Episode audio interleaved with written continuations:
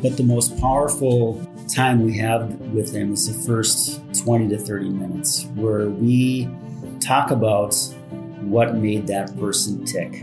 And we just kind of start that conversation, and families will share memories, they'll share stories, they'll laugh, they'll cry. There's all uh, types of emotions involved in that, that time frame. And then that's where we pick up on, on, on just little tidbits about that person and how we can honor and, and celebrate uh, that life. Welcome to Now or Never, Long-Term Care Strategy with Kosta Yepifantsev, a podcast for all those seeking answers and solutions in the long-term care space. This podcast is designed to create resources, start conversations, and bring awareness to the industry that will inevitably impact all Americans. Here's your host, Kosta Yepifantsev. Hey y'all, it's Kosta. Today I'm here with my guest, Kelly Roberts, co-founder of Roberts Family Funeral Home and founder of Sendoff, a company reimagining the way we look at funerals, end-of-life celebrations, and memorial events. So Kelly, before we get into the episode, I want to talk about your background and how you started working in the funeral industry. In two thousand five, you and your brothers founded Roberts Family Funeral Home in Forest Lake, Minnesota. What's it like to start a funeral home? It's a daunting task, Kosta, that, that's for sure. And first of all, thanks for having me on.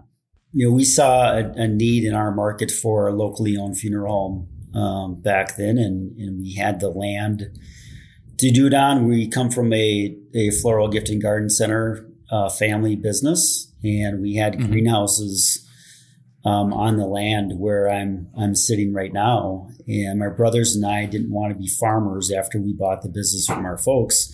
So we got rid of the greenhouses and then had had the land back here. And, and I have always had an interest in, in funeral service. And I think that started from just being in the basements of funeral homes, dropping flowers off uh, over the years. Mm-hmm. And so that's kind of piqued my interest. Never went back to school for it. Probably should have, but didn't. And um, so we built the funeral home from scratch in two thousand five. And Um, looking back on it now, Kosta, it was, like I said, a daunting task, and, and we were fairly sure. young at the time, in our early thirties, and, and, uh, we're naive in a lot of different, different ways. And looking back on it, it, it was, it was, it was really risky. And, um, but we, yeah. we, um, you know, did some unique things in our community, and, and just really engaged with different events, and, and had deep roots in our community as well. And so that, that boded well for us, and, and we mm-hmm. served, served our families well. And now we're eighteen years later, and we've got um, about half of the market here in Forest Lake. So we feel really, really good about wow. that.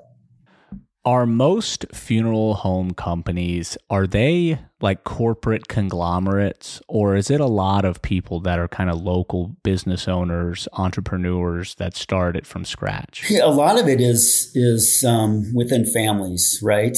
And so okay. oftentimes when there isn't a successor within the family um, to pass it on to, the, the owner will look at conglomerates to come in and Okay. and um, carry on the tradition. And so um, right now we're seeing a, an uptick in consolidators buying up um, small mom and pop funeral uh, providers. Mm-hmm. Um, mm-hmm. We've seen that, and that's been happening for a lot of years, but especially in the Twin Cities market, we've seen an uptick in that. Fascinating. In the United States, we spend about twenty billion dollars annually on funeral services. This accounts for about two point four million funerals per year. What does that typical funeral look like, and where does the money go? Good question. So the, the funeral, the overall funeral cost is broken down into three different components. First component being professional services of the funeral home. Second component would be the merchandise. So whether it's cremation or burial, that would consist of an urn, casket, burial vault, Um, some of those items. Mm-hmm. And then the th- the third category w- would be what we call third-party charges that aren't funeral home charges, but charges associated with the overall cost, such as obituaries, death certificates, cemetery costs, um, any hospitality uh, elements such as food and beverage. So all of those items. So three different categories making up the overall cost. And how much does a typical funeral cost? Um, all depending on if you're looking at cremation or burial. Okay. And so okay. it really does differ. When you're looking at a traditional burial, overall cost can be anywhere between twelve thousand dollars to fifteen thousand dollars, depending on the merchandise that is chosen. When you're mm-hmm. looking at cremation along with a memorial service, that cost is is between six thousand five hundred dollars on up to, say, eight thousand five hundred dollars. So all okay. of that is real circumstantial. Right. And I mean, like if someone, do you guys, do you guys sell headstones and, and caskets and everything else? Okay. Okay. So it's kind of a one, and are most funeral homes kind of like that? Is it a, is it a one-stop they, they shop where you can yeah, buy the for, monuments? For the most and, part. For the most part. Okay. Yeah. So let's talk about your newest venture and the reason for this episode, Sendoff. How is Sendoff changing the funeral industry and reimagining the way we look at a celebration of life? So Sendoff really is a concept that has been in the back of my mind for a number of years now. And um, what I did is looked at different industries. You look at like what the wedding industry has done over time, where it's completely mm-hmm. evolved. And the funeral space really has not. And in Forest Lake here at Roberts Family Funeral Home, we've always been kind of on the forefront of doing different things. Like, for example, we have a bar in our funeral home. Um, okay. A lot of nice. a lot of funeral homes don't. And so we've always been right. kind of just thinking on different ways on how we could help families honor and celebrate someone's life. And so mm-hmm. one comment also that I would hear over time, Kosta, is that even if I was out in a social setting or even here at the funeral home, people would come up and say, you know, Kelly, I don't want to have a funeral. I want to have a party. And so yeah. we looked at different industries. We looked at consumer feedback, and we decided that um, the industry could use a little bit of disruption where mm-hmm. we would create highly personalized memorial events outside of the traditional settings such as churches and funeral homes. And we put them into hospitality venues such as wineries, breweries, golf courses, bodies of water, um, which sure. is popular here in the land of ten thousand lakes, uh, of course. Absolutely. And um, so that that's really the essence of, of the brand. Um, we launched uh, about a year ago now, and, and uh, we're really excited about helping families honor and celebrate their loved ones in these unique and special ways. Do you feel, and I know that everybody's different, obviously, but where I kind of like when I was growing up, you know, I've had a few relatives that passed away, and we always had that type of send-off where it was like, you know, you're essentially treating it as a celebration of life versus this very sad and sobering thing. It obviously started in the funeral home, but then afterwards we kind of like reminisced and told stories, and obviously some alcohol was involved. And so, um, I don't know, just it felt like at the end of it, we all had an opportunity. We were all still very sad, but we all had an opportunity to kind of recollect everything Um, that we were taught, you know, life lessons, the the great experiences that we shared. Um, just hands down, I felt like, you know, almost a sense of relief, um, knowing that, you know, my relative was in a was in a good place, and the family was still going to kind of stay together. And I know it sounds weird, but sometimes, you know, when somebody passes away and they're kind of the glue or the conduit of the family, you know, and they're no longer there, sometimes families fracture, you know? We definitely see that uh, for sure. But um, the the one word that that really um, kind of sums up the send-off would be the overall experience, right? We okay. want to bring that person's presence in that space during that time. And mm-hmm. so perhaps the person was, say, a golfer, and, um, you know, we could have that their send-off event at a golf course. Um, where maybe a one last round of golf is is played. And then we go back inside to that country club space and continue on the send off there with food, beverage, and other elements uh, to bring their presence again in that in that space. Um, How unique. Sorry, go ahead. Keep going. But it, it, it really, again, the goal is to provide an experience that brings hope, it brings healing, it brings joy, it brings inspiration. And, and that's only going to help for families and friends when they um, go down that grieving path uh, after a loss.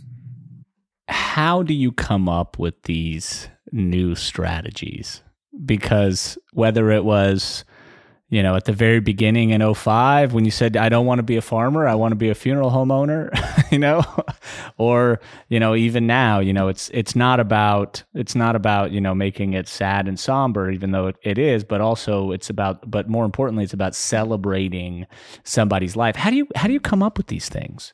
Oh, well, I, I think that we've always had an entrepreneurial spirit um, within our family, and we're always kind of different, looking at different ways to evolve and, and expand and mm-hmm. and um, to kind of challenge ourselves. But really in, in the work that we do, it, it's all about ministering to others in, in unique ways. And, and we really mm-hmm. focus on that. That's, that's our core. That's what we believe. Um, in Forest Lake here, we've always been really Uh, robust on giving back to the community in a number of different ways. And that really kind of fuels us and in, in the work that we do. Sure. Now, you've worked professionally in the funeral industry for almost twenty years. What's been the most significant change in funerals over the past two decades? I would say a couple things. Number one, cremation being a, as relevant now um, as it's ever been.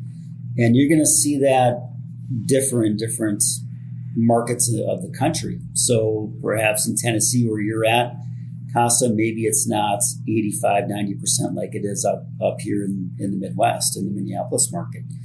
So that's that's one thing. And then secondly, we're seeing a, a lot of um, memorial services, funerals outside of churches now, and okay. uh, in our in our space here at, at the funeral home, and or mm-hmm. other venues uh, within the Sendoff uh, model. So primarily those those two things.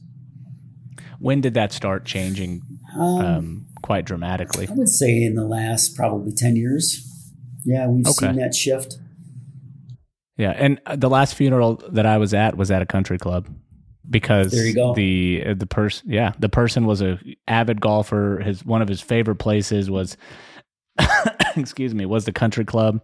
Um, and I mean, he would spend his weekends, you know, sometimes a Saturday or a Sunday there, you know, playing golf, hanging out. His family was there with him. They, there was a bar there and all that stuff. And, um, and it was, it was a celebration of life and, and the vibe, you know, I, I work in long-term care, so I go to a lot of funerals, uh, for clients that pass away. And Tennessee is a very conservative state. Um, and, Uh, the area of Tennessee that I'm from is is even more conservative. So obviously a lot of services and memorials are done at a church uh, and they are done at a funeral home. But we we miss that component, that celebration of life component, I think, um, that I think sort of it it it it allows people to realize how incredible of an individual and how much of an impact they had on on certain people's lives, you know?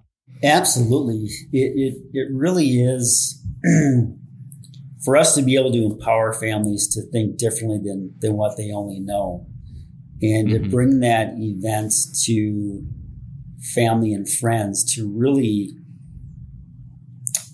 really look at how significant that, that person's life was and all they did is, is yeah. um, that's impactful. It's powerful, actually. Yeah.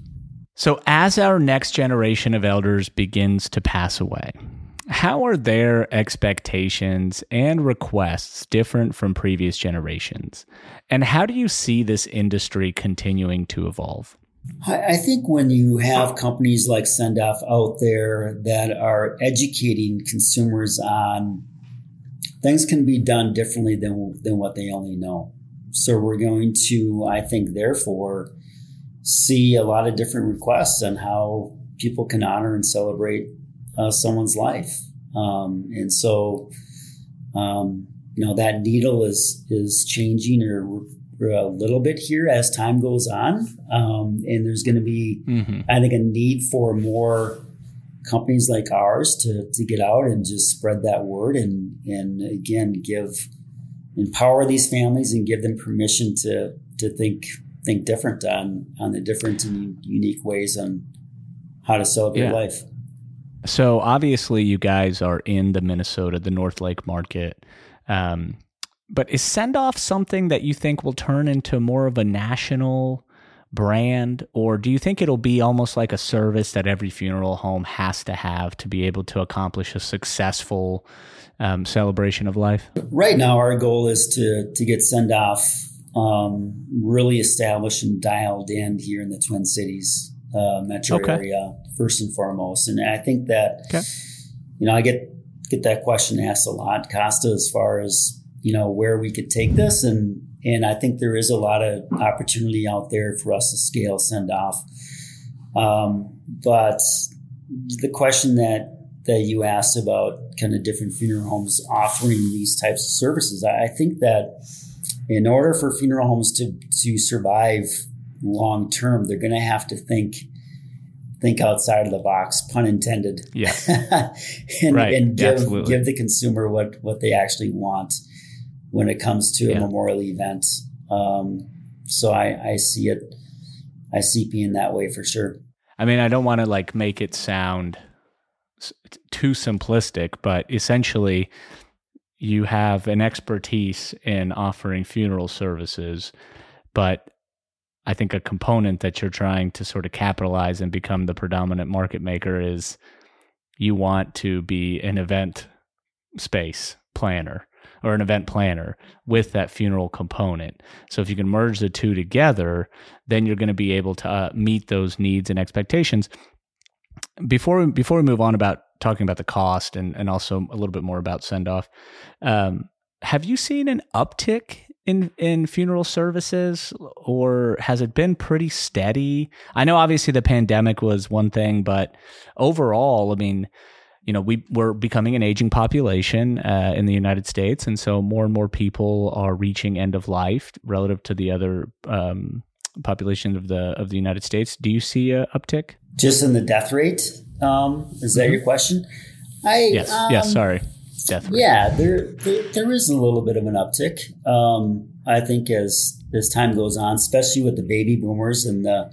the age group right. that, that they're in, and, and that's only going to increase over time with, with that.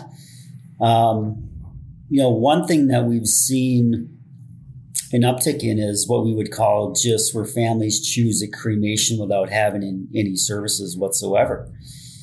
And, and I think one of the reasons why that, that is the case is that there really hasn't been anything out there that the family Um, could have to honor and celebrate their life. So funeral homes weren't offering what what they would want. And so that's right. that's one of the reasons why we started Sendoff, is to give families yeah. an opportunity to celebrate someone's life in a, in a unique way. Well, and it's it's very expensive. I mean, you know, five thousand dollars to eight thousand dollars or twelve thousand dollars to fifteen thousand dollars, that's a lot of money for a lot of people. Uh, and that's why I think... And we we touched on this earlier, you know, and obviously funerals aren't cheap, and no one wants to spend money on something that they don't want or that they don't need. Just to sort of drive the point home, how is Sendoff creating a more thoughtful and enjoyable way to invest in the legacy of our loved ones than a traditional funeral? Well, one of the most powerful things that that we do with families when they come in to see us for the first time is that we have a lot of details to, to go through, and our time with them can be up to two hours, two and a half hours long. But the most powerful time we have with them is the first twenty to thirty minutes, where we talk about what made that person tick.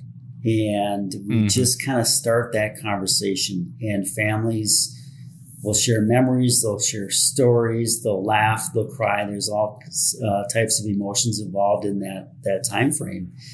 And then that's where we pick up on, on, on just little tidbits about that person mm-hmm. and how we can honor and, and celebrate uh, that life. And, and so um, we really, really feel that's an important part of um, the process when they come in and see us and and trust us to, to honor their loved one.